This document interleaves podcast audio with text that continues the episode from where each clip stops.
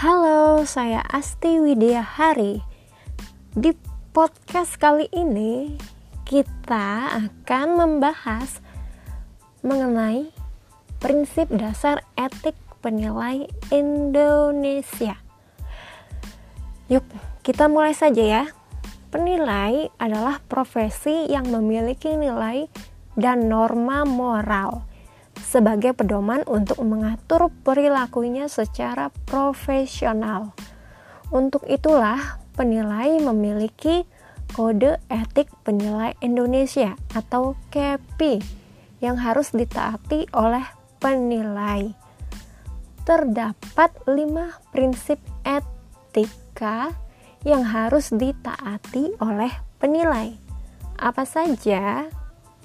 Yang pertama, integritas, dua, objektivitas, ketiga, kompetensi, yang keempat, kerahasiaan, yang kelima, perilaku profesional.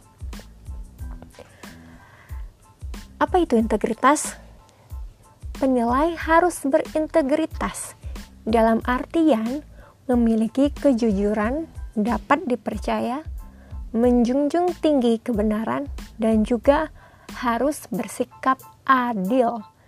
Yang kedua, kode etiknya ya, prinsip etiknya yang kedua adalah objektivitas.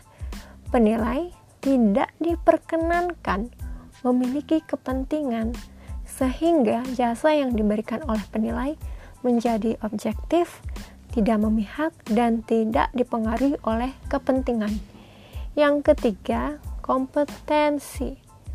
Penilai harus memiliki kompetensi yang mumpuni serta up to date dengan perkembangan pengetahuan, keterampilan profesional, teknik penilaian maupun peraturan dan perundang-undangan yang ada. Yang keempat adalah kerahasiaan. Penilai wajib menjaga kerahasiaan informasi selama memberikan jasa penilaian.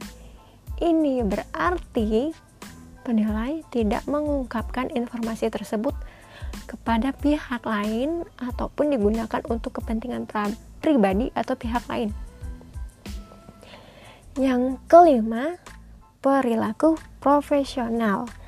Artinya, penilai memberikan jasa penilaian tentunya sesuai dengan standar yang telah disepakati dalam kontrak pekerjaan dan selalu mengacu pada standar penilaian Indonesia atau SPI.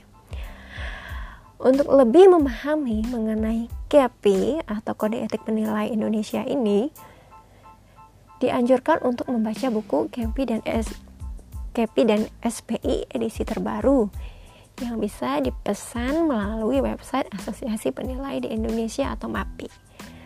Terima kasih, semoga bermanfaat.